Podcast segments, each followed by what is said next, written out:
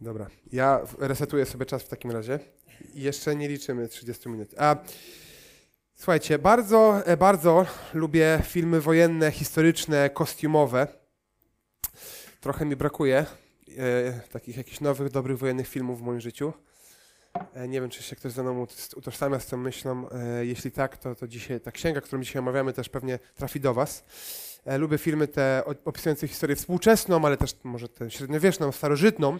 I oczywiście ważne jest nie tylko, żeby się zabijali, e, ale żeby i akcja była dobrze uszyta, i postacie dobrze opisane, ale też żeby były dobre obrazy i nagrania i tak dalej. I to, co jest ciekawe, to co lubię w filmach wojennych, to to, że one potrafią w jednej historii e, zarazem zaciekawić nas w dynamicznych momentach wartkiej akcji, czasami nawet krwawej, a potem bardzo długo spowolnić zupełnie akcję, pokazać nam jakąś postać, jakieś królestwo, jakieś wydarzenia e, i niby nic się nie dzieje, a jednak e, ja przynajmniej jestem bardzo wciągnięty. I takim przykładem takiego filmu jest e, film Król na Netflixie, który mogę polecić.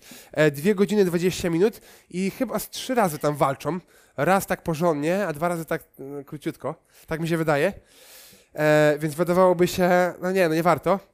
A jednak a jednak mamy pokazaną sytuację, e, widzimy jak ten nowy król dochodzi do władzy, widzimy to otoczenie, widzimy kraj, widzimy podróż. I dzisiaj mamy historię o trochę podobnej dynamice. Jest krwawo, są wojenne sceny batalistyczne, ale jest i podróż, jakaś intryga, jakaś polityka, zakładanie nowego królestwa. I dzisiaj, bardziej niż historię króla, mamy historię przywódcy wojennego, trochę jak William Wallace ze Szkocji, bo a Braveheart oczywiście nie muszę nikomu polecać, bo mówimy o księdze Jozułego. I kontynuujemy serię przeglądową, e, gdzie czytamy i omawiamy jedną księgę Biblii na jednym spotkaniu. Staramy się spojrzeć na księgi z lotu ptaka. Wiemy, że umykają nam małe rzeczy, ale robimy to po to, żeby mieć z tyłu głowy szeroki obraz, gdy będziemy czytali tą księgę powoli, pamiętać o czym ona jest. Jozue jest następcą Mojżesza. Jest to pierwsza księga po pięcioksiągu mojżeszowym i w pierwszych pięciu księgach poznajemy, jak świat powstał, e, jakie jest pochodzenie grzechu e, i też jaki jest plan ratunku. Bóg rozpoczyna od Abrahama historię i plan ratunku dla rodziny, która później rośnie, e, ucieka z Egiptu pod przewodnictwem Mojżesza. Bóg zawiera z nimi przymierze, daje im prawo, wskazuje na to, że jest święty i ostatecznie to pokolenie nie wejdzie do ziemi obiecanej. Mojżesz kończy pięcioksiąg pożegnaniem, podsumowaniem prawa. I Bóg wyznacza po Mojżeszu nowego lidera. Idealnego na te czasy, wyszkolonego jako dowódca armii. Jozue, który ma w Bożym imieniu podbić Kanaan dla Izraela.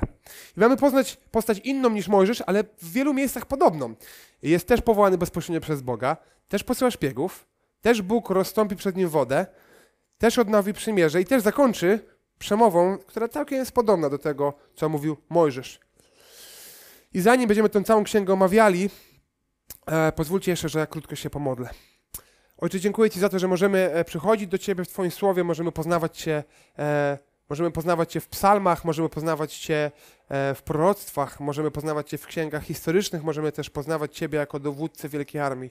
Dziękuję Ci za to, że możemy dzisiaj e, przyjść do, do, do Księgi Jozułego i prosimy Cię, abyśmy przede wszystkim e, widzieli w niej Twój plan ratunku i skupiali nasz wzrok na Chrystusie. Amen. Więc Księga Jezułego to 24 rozdziały i można byłoby ją podzielić na dwie części. Podbój i podział. A podzielimy troszeczkę bardziej szczegółowo na cztery. Mamy na początku w kilku rozdziałach przygotowanie do tego wejścia do ziemi obiecanej, do Kanaanu. Później mamy podbój, później mamy szczegółowy podział tych ziem, które zdobyli i na końcu pożegnanie. I w każdej z tych części zatrzymamy się, żeby zastanowić się i spróbować wyciągnąć coś dla nas. A więc księga rozpoczyna się od tego, że mamy wybranie, posłanie Jozuego jako lidera. Bóg go wybiera, Bóg daje mu zadanie i obiecuje, że będzie mu błogosławił. I w pierwszym rozdziale księgi Jozuego padają słowa, do których chętnie wracamy. Od szóstego wersetu czytamy: Bądź mocny i mężny, ty bowiem oddasz w dziedzictwo temu ludowi ziemię, którą im dam, jak przysiągłem ich ojcom. Tylko bądź mocny i bardzo mężny, by pilnować postępowania zgodnie z całym tym prawem, który ci nadał Mojżesz, mój sługa. Nie odstępuj od niego ani w prawo, ani w lewo, po to, by ci się wiodło wszędzie, dokądkolwiek pójdziesz. Niech ten zwój prawa nie oddali się od twoich ust, ale rozważaj go dniem i nocą, by postępować zgodnie z tym wszystkim, co zostało w nim napisane.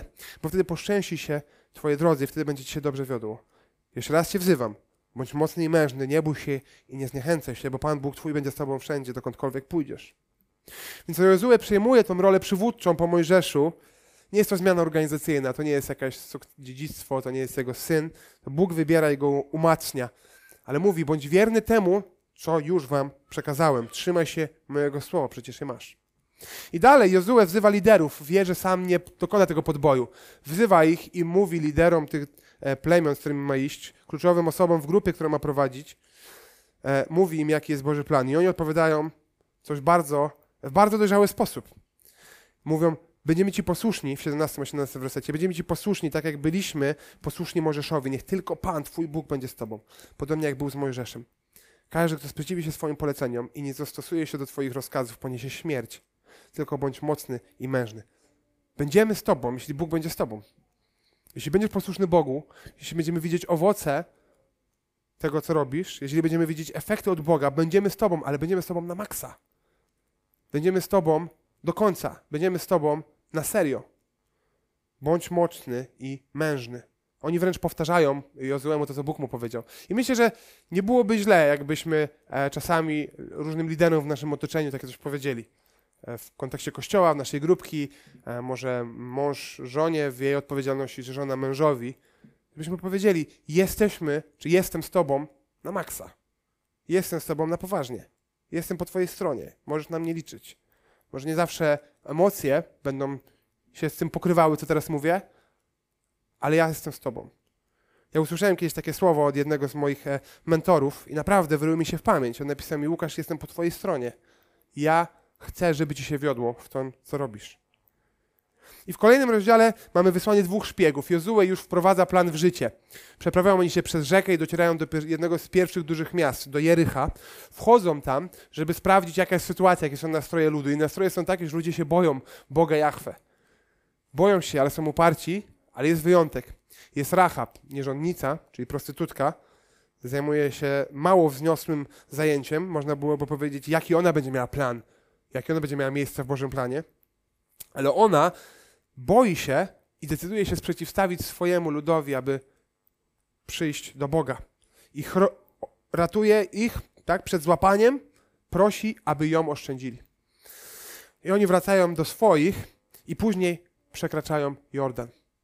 I tak jak mówiłem, dzieje się coś niesamowitego. Przychodzą do wody, kapłani niosą skrzynię świadectwa, to miejsce, w którym mamy tę skupioną uwagę wszystkich ludzi, gdzie mamy symbol, miejsce obecności Bożej i rzeka się zatrzymuje.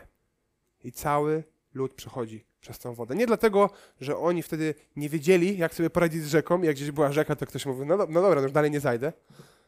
Ale Bóg chce pokazać, że jest z Mojżeszem. Y, z Jozułem, tak jakby z Mojżeszem. I po przejściu mamy pierwszy kamienny posąg. 12, 12 osób, po jednej z każdego plemienia, wchodzi na dno rzeki, którą właśnie przeszli, wyciąga kamień, wynoszą i stawiają w stosie. I to przypomnienie o tym, co Bóg uczynił. Przypomnienie o tym, kto ich tam wprowadził. Kto im tą ziemię wykupił. Kto o nich zadbał. I na tym się nie kończy, bo dalej, zamiast rzucić się do ataku, mamy ich przecież, są już w naszym ręku, są w zasięgu, boją się nas, to Jozue robi dwie bardzo ważne rzeczy. Po pierwsze odnawia przymierze i dokonuje obrzezania tego nowego pokolenia, które nie było wcześniej obrzezane. A więc oni dostają widzialny znak przymierza, który Bóg od dawno temu dał Abrahamowi. To odnowienie relacji, przypomnienie obietnic. Zaraz pójdziecie między narody, które mają różnych bogów. Jesteście z dala od miejsca, z którego was wyprowadziłem. Już nie chodzimy po pustyni, gdzie was chroni, ale już teraz zaczyna się wojna. Pamiętajcie, kto jest z wami. I po drugie, obchodzą święto Paschę. Pamiętajcie, kto was wyprowadził. Pamiętajcie, co zrobiłem, aby was uratować.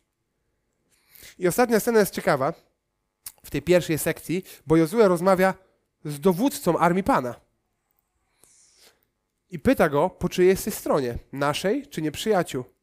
A on odpowiedział, on jeszcze nie wie, kto to jest. My czytamy, że to jest postać, która trzyma w ręku miecz. On odpowiedział, ani po waszej, ani po waszych nieprzyjaciół. Jestem dowódcą wojsk Pana i właśnie przyszedłem. Wtedy Jozue upadł na twarz, pokłonił mu się. Widzimy, że ta Boża opieka, czy Boża obecność, to wsparcie podboju, ono nie jest oderwane od posłuszeństwa Izraelitów. Nie jest oderwane od ich życia. To nie jest tak, że Bóg w ciemno po prostu ratuje wszystkich Izraelitów i niszczy wszystkich przedstawicieli innych narodów. Mamy nierządnicę Rahab, która na liście jest, jest na liście bohaterów wiary w liście do Hebrajczyków. Zaraz będzie e, cała grupa e, Gideonitów, którzy, mm, Gibeonitów, przepraszam, którzy e, zostali oszczędzeni, ale też widzimy e, Izraelitów, którzy byli nieposłuszni i Bóg ich wytracił. Więc ta relacja Izraela z Bogiem, ona nie zamyka się tylko w tym, że są Izraelitami. Ona nie zamyka się w pochodzeniu, w tradycji. Chodzi o prawdziwe zawierzenie Jemu. On kieruje swoim ludem, aby realizować swój plan. On włada ponad tym, jakie mamy wyobrażenia, ale możemy też ufać, że jeśli się zwrócimy, do Niego, to będzie po naszej stronie. Jeśli chcemy iść przez życie po swojemu, ok. Ale jeśli zwrócimy się do Niego, to Jego armia stoi za naszymi plecami. I zatrzymajmy się tu na chwilę i zastanówmy się e, nad tym przywództwem i tym przygotowaniem do podróży. Sytuacja Jozłego jest inna niż to, gdzie my jesteśmy. Tak myślę. Sytuacja Izraela jest inna niż nasza, czy naszego kościoła. Ale myślę, że mamy e, e, myśli w tym tekście, które powinny być dla nas lekcją, zachętą, wsparciem. Po pierwsze, należy się zastanowić, czy boję się przewodzić ludzi tam, gdzie jestem. Spójrzmy na Jozłego. Bóg przygotowuje go latami do jego roli.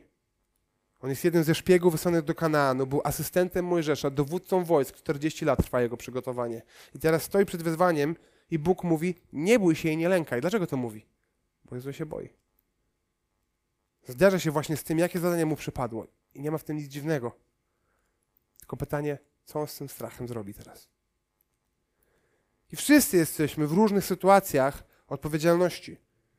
Może za osoby w naszej małej grupie, za wszystkich w kim mamy relacje, w naszej rodzinie, w naszym domu, za relacje w pracy. Czy będę tym, który się prowadzi, który prowadzi, nadaje kierunek, czy ja się wycofuję? Powiem, że to nie dla mnie.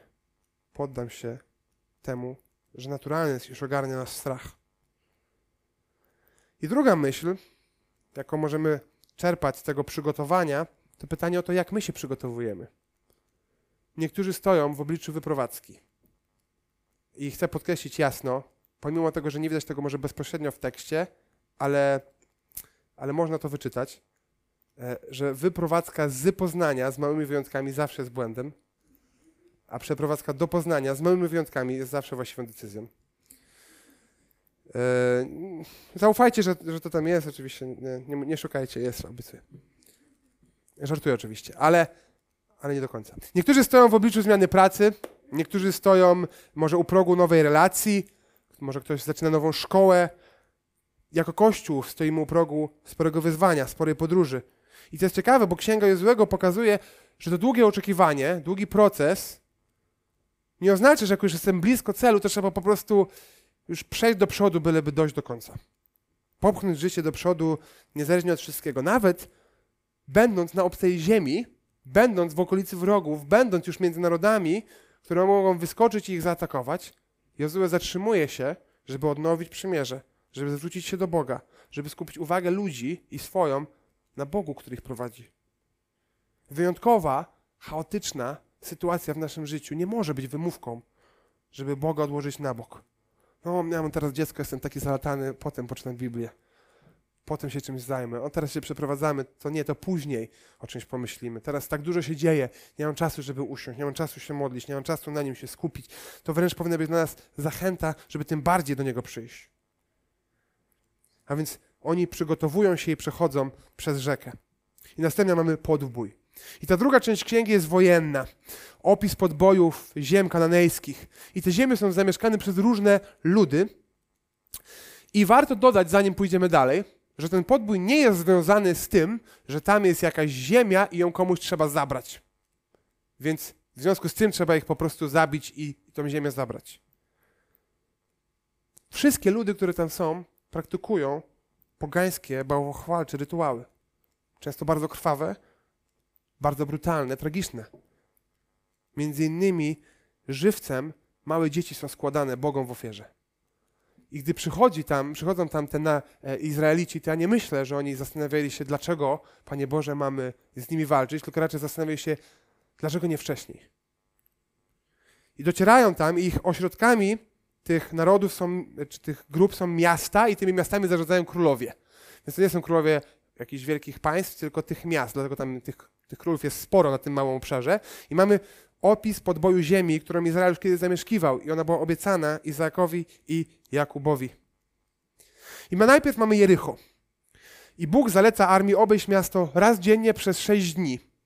W tym czasie e, w mieście e, mieszkańcom Jericha pewnie tam trochę miękną nogi. I ostatniego siódmego dnia miasto obchodzi, e, armia obchodzi miasto siedem razy. I kapłani grają na rogach, a na koniec wszyscy krzyczą i mury padają. Wszystko zostaje zniszczone. Oprócz Rahab i jej rodziny. Bóg obłożył wszystko klątwą. Wszystko ma być zniszczone. Dlaczego? Nie, nie we wszystkich podbojach dawał takie zalecenie, ale zdaje się, że to jest pierwsza bitwa i on chce sprawdzić, czy rzeczywiście tak do końca będą mu posłuszni. Czy rzeczywiście idą za Bogiem bezwzględnie. Zaraz po Jerichu mamy próbę podboju drugiego miasta, Aj. Niedaleko Jericha. Jesteśmy w zasięgu, lecimy. I co się dzieje? Porażka. Okazuje się, że atak bez konsultacji z Bogiem nie jest za dobrym pomysłem. Okazuje się, że wśród Izraelitów jest ktoś, kto wziął coś z tych rzeczy, które były oburzone klątwą, jest nieposłuszny Bogu. Achan zostaje wykryty i zostaje zabity za sprzeniewierzenie się Bogu. I w kolejnym rozdziale już widzimy skuteczny podbój e, tego miasta. Armia mamy taki ciekawy manewr. Armia się rozdziela. Jedna z, z, część armii flankuje to miasto, gdzieś tam się ukrywa, druga podjeżdża, symuluje trochę walki. Wojsko z Aj wychodzi, goni ich, oni udają, że są w odwrocie, więc oni mówią, no dobra, mamy ich na widelcu. Tamta druga armia wjeżdża z drugiej strony, ci są w potrzasku. Wojna wygrana. Powstaje ołtarz na pamiątkę, zostaje złożona ofiara. I po tych bitwach mamy ciekawą historię właśnie z tymi Gibeonitami. Jeden z ludów Kanaanu w obawie przed tym podbojem, widząc jaka jest ich siła, E, stwierdza, że spróbuje jakiś pakt zawrzeć z Izraelitami, ale wie, że jeżeli się przyzna, że on tu mieszka, to będzie ciężko. Więc e, udają, że są przybyszami z daleka i mówią, jesteśmy przybyszami z daleka, będziemy wam służyć, będziemy dla was pracować, tylko zawrzyjmy pakt e, o nieagresji. No i Izrael się zgadza i będą musieli koegzystować z tymi Gibeonitami. I e, pięciu królów zawiera pakt i mówi, dobra, to atakujemy Gibeonitów. Izraelici są z nimi sprzymierzeni, więc mówią, no dobra, to musimy walczyć z tymi Gibeonitami. I wygrywają bitwę. I to jest ciekawe, mamy zaciekłą, potężną bitwę i po całodziennej walce Jozue goni tych uciekających królów, ale jakby potrzebuje chyba więcej czasu, potrzebuje, żeby dzień się nie skończył, woła do Boga i Bóg zatrzymuje słońce. Królowie zostają złapani, zabici i usypany zostaje kolejny stos na pamiątkę tego wydarzenia. Później mamy listę podbitych miast na południu, potem listę podbitych miast na północy i podsumowanie na koniec podboju. Mojżesz pokonał kilku król, króli, Jozue kilkudziesięciu. I ciekawe jest to, że mamy te dwie bitwy wyszczególnione na samym początku. Jericho, gdzie Izrael idzie przygotowany, skupiony na Bogu, posłuszny, nieporywczy, oczyszczony, pojednany z nim, a z drugiej strony Aj, gdzie są pyszni, gdzie działają po swojemu, gdzie działają za szybko, pewni siebie. A na dodatek jest wśród nich rodzina, która jawnie się przeciwstawia Bożemu nakazowi. I oczywiście nie, nie do każdego przemówi, e, e, przemówią te księgi wojenne, nie do każdego przemówi e, ten obraz, tak jak nie, nie, nie, do każdego filmy wojenne przemawiają. E, znam osoby dorosłe, które po prostu fizycznie się boją, na przykład Władcy Pierścieni. Ja nie wiem, co tam jest strasznego, ale, ale można się bać Władcy Pierścieni, pewnie można się też bać innych wojennych filmów. Pewnie niektórzy jak to czytają, to myślą sobie, uff, to nie dla mnie. Na szczęście mamy, in, mamy w Biblii księgi prorocze, mamy psalmy, mamy Ewangelię, mamy listy. To nie jest jedyny gatunek, jedyna sytuacja, jaką mamy. Ale oprócz tego, oprócz tych e, wojennych emocji, które ta księga wyzwala, oprócz tej myśli o, o armii Pana, która może z nami iść, mamy uniwersalny wniosek. Albo jestem posłuszny, albo nie. Albo ufam, albo nie. Albo jeszcze patrząc szerzej na tę historię, widzimy coś więcej niż tylko nakaz czy polecenie. Widzimy Boga. Widzimy Boga, który po pierwsze działa tak, żeby dotrzymać swoich obietnic zapowiadanych lata wcześniej, ale po drugie nie jest obojętny na grzech.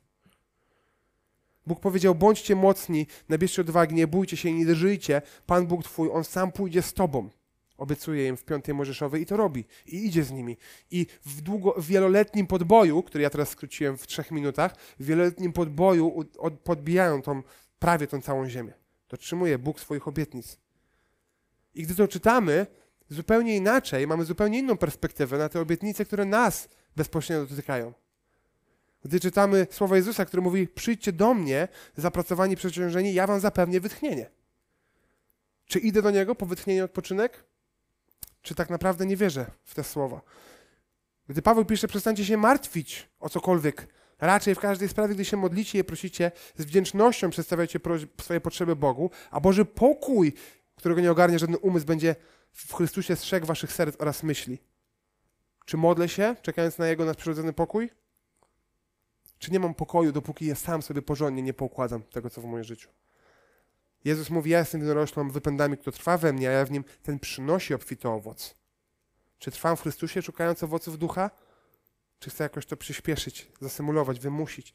Bóg nie gwarantuje, jak szybko, w jakim stopniu, w jaki sposób dotrzyma swoich obietnic, ale gwarantuje, że ich dotrzyma. Albo ufam i to realnie rzutuje na to, jak wygląda moje życie, albo opowiadam o tym, że ufam i żyję po swojemu. A druga kwestia jest taka, trochę smutniejsza, że Bóg nie jest obojętny na grzech. Tutaj mamy tego mały przykład. Poczekajcie, jak dojdziemy do e, Księgi Sędziów, bo Bóg traktuje grzech bardzo poważnie. Podkreśla potrzebę posłuszeństwa. Wyciąga konsekwencje. On może nawet opóźnia, powiedzielibyśmy z naszej perspektywy, opóźnia realizację swojego planu, żeby pokazać grzech, żeby wyplewić go. I apostoł Paweł też traktuje poważnie grzech. Pisze, że przecież jesteśmy Bożą świątynią, żeby nie dać się pochłonąć temu światu, że przecież jesteśmy dziećmi króla. Drugi Koryntian 7.1 pisze, mając zatem takie obietnice, ukochani, usuńmy każdą plamę ciała oraz ducha i pełni szacunku dla Boga, doskonalmy się w poświęceniu. Jeśli jesteście chociaż trochę podobni do mnie, a myślę, że tak może być, to, to myślę, że niejednokrotnie traktujecie grzech zbyt lekko. Niejednokrotnie potrafię machnąć ręką na coś, co jest grzechem w życiu lub dookoła. Niejednokrotnie potrafię sam sobie wmówić, no, że to chyba jest okej. Okay. Bardzo często wiem, co zrobić, żeby się przed grzechem ustrzec, ale brakuje motywacji, poważnego potraktowania sprawy. I mamy, patrząc na tę historię, błogosławieństwo, żeby zobaczyć z zewnątrz, z jednej strony wierność, ale z drugiej strony konsekwencje, powagę, z jaką traktowane jest odstępstwo. I kolejna część tej księgi, od 13 rozdziału, to podział ziem. I ta część jest długa i na pewno sprawi nam wyzwanie, ponieważ to jest odczytywanie mapy, której nie widzimy. Niektórzy odczytując mapę, którą widzą, e, już mają problem i się ciężko skupić, a my odczytujemy wytyczanie granic z uwzględnieniem nazw miast i regionów, których nie znamy, rysowanie linii na mapie, której nie widzimy i to nie są dwa, trzy zdania, tylko bardzo szczegółowy opis. I ta sekcja zaczyna się od podsumowania. Po pierwsze jest informacja, że jeszcze nie wszystko zostało podbite, ale Jozue wie, że kończy się jego już życie i wie, że już jest, mamy wystarczającą ilość ziemi, żeby podzielić to pośród te 12 plemion.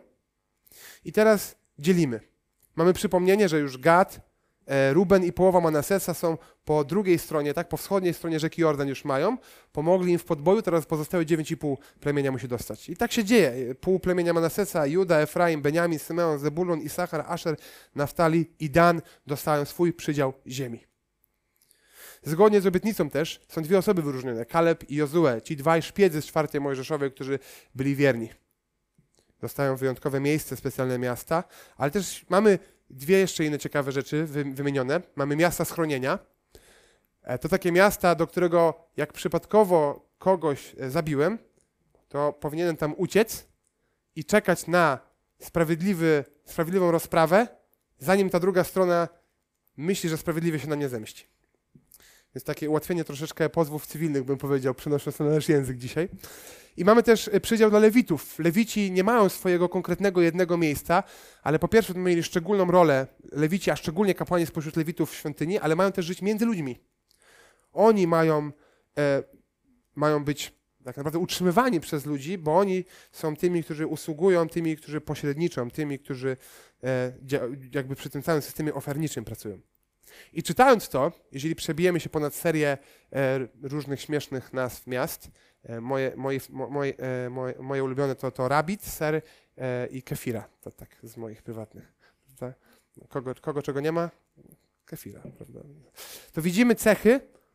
O, może tylko mnie to bawi, ale to widzimy, jak się przebijemy przez te nazwy miast, można tam sobie, e, e, można się zainspirować, jak ktoś jakąś powieść pisze i znajdzie e, nazwy imion i miast ciekawe, to widzimy cechy czy charakterystyki, które mogą nas mocno zachęcić. Widzimy porządek, widzimy dokładność, widzimy bycie słownym, widzimy dotrzymywanie e, e, obietnic złożonych lata temu, widzimy docenianie zasług nawet po latach.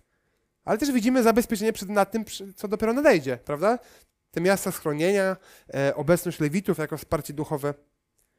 I ta sekcja kończy się ciekawą sytuacją. E, taka jedna jedna, jedna z moich ulubionych w tej księdze.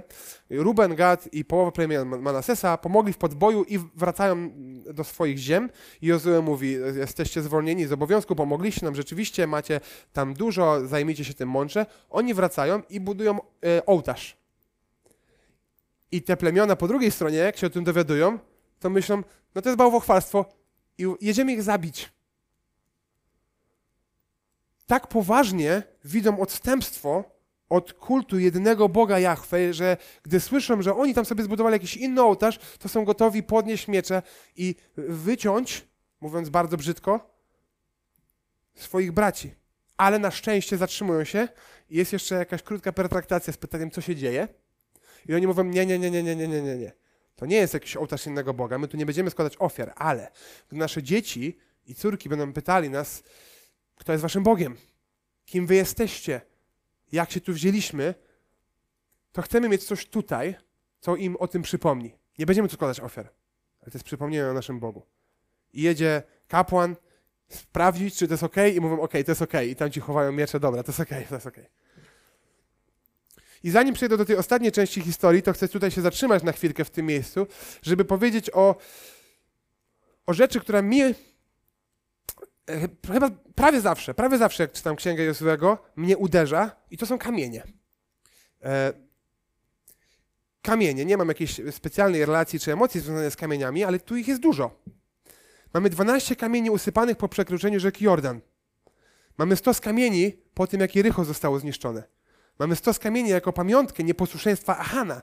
Mamy stos kamieni po śmierci króla Aj. Mamy stos kamieni po zabiciu pięciu królów na południu. Mamy tu ołtarz postawiony przez te dwa i pół plemienia. Zakładamy, że on jest z kamienia. I na samym końcu Jozue, gdy już kończy swoją przemowę, to pod dębem stawia jakiś wielki kamień i mówi, to niech wam przypomina o tym przymierzu.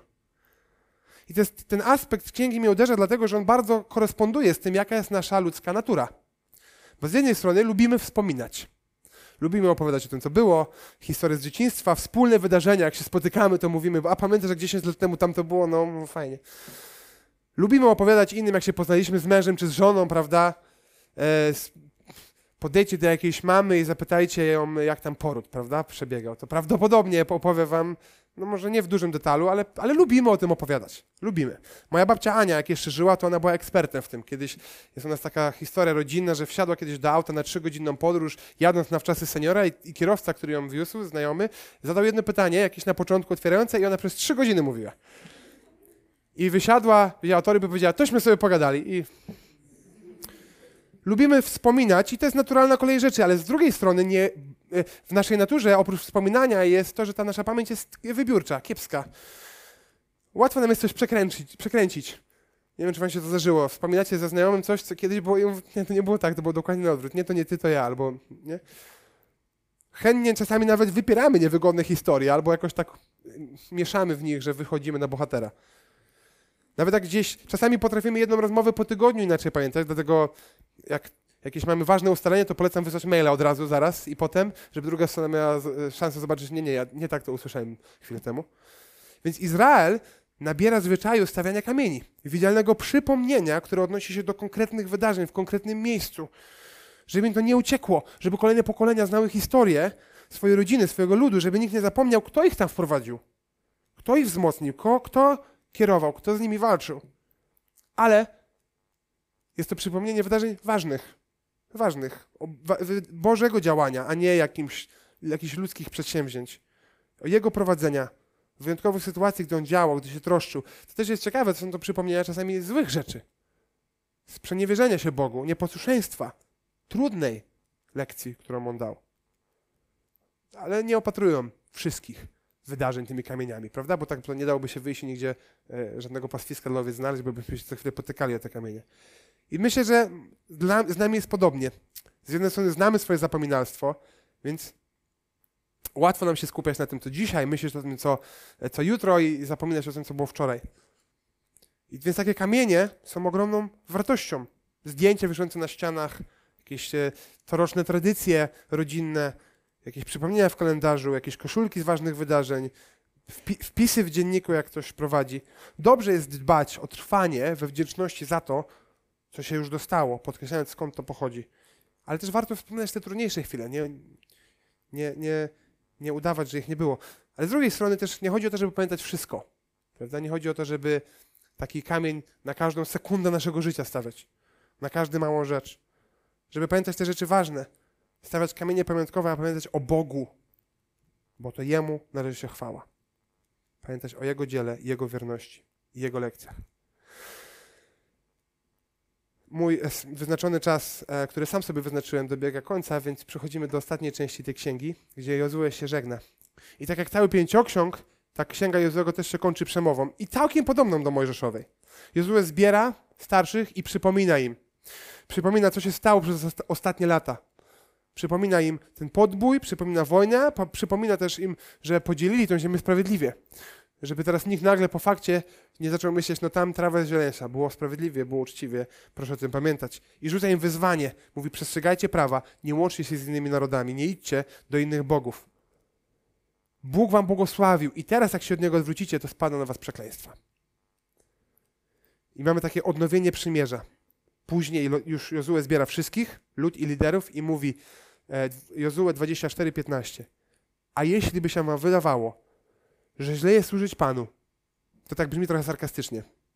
To wybierzcie sobie dzisiaj, komu będziecie służyć. Czy Bogom, którzy, którym służyli wasi ojcowie, gdy byli za rzeką, czy też Bogom amoryjskim, w której ziemi teraz mieszkacie. Lecz ja i mój dom będziemy służyć Panu. I ludzie mówią, my chcemy służyć Panu. Jozue wątpi tak trochę, Lud mówi, nie, chcemy mu służyć. Więc Jezus mówi, dobrze, jak chcecie, to służcie mu. To super, bądźcie wierni. I stawia ten kamień. I tak samo jak pięcioksiąg, Księga Jezułego kończy się napięciem pomiędzy Bożym nakazem, a ludzkim nieposłuszeństwem, pomiędzy Jego świętością, a ludzkim grzechem, pomiędzy tym, co deklarujemy, a tym, co się rzeczywiście dzieje. I Jozue, tak jak Mojżesz, tak e, mało optymistycznie kończy, bo w 19 wersecie ostatniego rozdziału mówi: Nie jesteście w stanie służyć Panu. On jest Bogiem świętym i Bogiem zazdrosnym. Nie przepuści wam waszych nieprawości i grzechów. Jozue widzi, widzi już zalążki bałwochwalstwa, widzi już jakiś potencjał problemu, widzi, że już ludzie odwracają się od Boga. I przewiduje to, co później z perspektywy prawie 1500 lat autor listu do Hebrajczyków opisuje. On pisze, wspominając Jozuego, pisze o wejściu do Bożego odpocznienia, wejściu do Bożej obecności. Pisze o byciu blisko, blisko Boga, które jak się okazuje nie było związane z miejscem. I nie udało się być blisko Boga, nie udało się w końcu odpocząć, nie udało się w końcu być z Bogiem tylko dlatego, że podbili Kanaan. Czytamy o tym w Hebrajczyków w czwartym rozdziale 8 do 10. Gdyby bowiem Jozue wprowadził ich do odpocznienia, nie mówiłby Bóg później o innym dniu, a tak pozostaje jeszcze odpocznienie dla ludu Bożego. Kto bowiem wszedł do odpocznienia Jego, ten sam odpoczął od dzieł swoich, jak Bóg od swoich. Niedawno Piotr y, y, omawiał ten tekst, można posłuchać y, kazania z Hebrajczyków 4 online. Ale ja chcę bardzo krótko się do niego odnieść i do treści całej księgi. Mojżesz zdał sobie sprawę, że to jest lud twardego karku. karku. Czci Boga, gdy trzeba, ale serce ma niezmienione. Jozue zdał sobie sprawę, że oni nie są w stanie żyć w sąsiedztwie narodów i mieć wytchnienie. Będą wchodzić w przymierza z innymi e, ob, z obcymi narodami, będą wielbić innych bogów, nie dadzą rady. Nie znajdą odpocznienia z Bogiem. Czy to poza Kanaanem, czy to już w nim. I z nami jest tak samo. Nie damy rady o własnych siłach. Potrzebujemy ratunku innego niż to, co jesteśmy w stanie sami osiągnąć. Ratunku, na który nie zasługujemy. Ziemi, której nie damy rady podbić sami. Domu, którego nie jesteśmy sami w stanie zbudować. Potrzebujemy wiecznego domu w niebie. Nowej ojczyzny ponad tymi ziemskimi, które są niedoskonałe, nowego adresu, Ten ziemski nie da nigdy prawdziwego wytchnienia, nowego serca, bo sami nie jesteśmy w stanie być posłuszni. Bo my w naszych bitwach, czy to one będą w pracy, w małżeństwie, w rodzicielstwie, w przeprowadzkach, w służbie, w tych naszych bitwach potrzebujemy wytchnienia, które nie przychodzi, gdy nam się uda. Potrzebujemy wytchnienia, które jest zanim ta bitwa się rozpocznie. Dlatego musimy przyjść do Chrystusa. On mówi: Przyjście do mnie wszyscy zapracowani i przeciążeni. Ja wam zapewnię wytchnienie. Tylko On jest w stanie wprowadzić nas do odpocznienia. Dać nam pokój, dać życie w pełni. Nie podbój nowego terytorium, nie lepsze miasto, nie lepszy dom. Chrystus. Mamy to, co mamy zrobić, to mamy uwierzyć. Tak jak nierządnica Rahab w tej księdze, rzucić wszystko, co nam się wydaje, że mamy i zaufać Jemu. Bóg chce naszej wierności, On jest sprawiedliwy i konsekwentny, ale to nie nasze działania dadzą nam to, czego potrzebuje nasze serce. Nie nasze działania są gwarantem pokoju, tylko On. Powstańmy do modlitwy.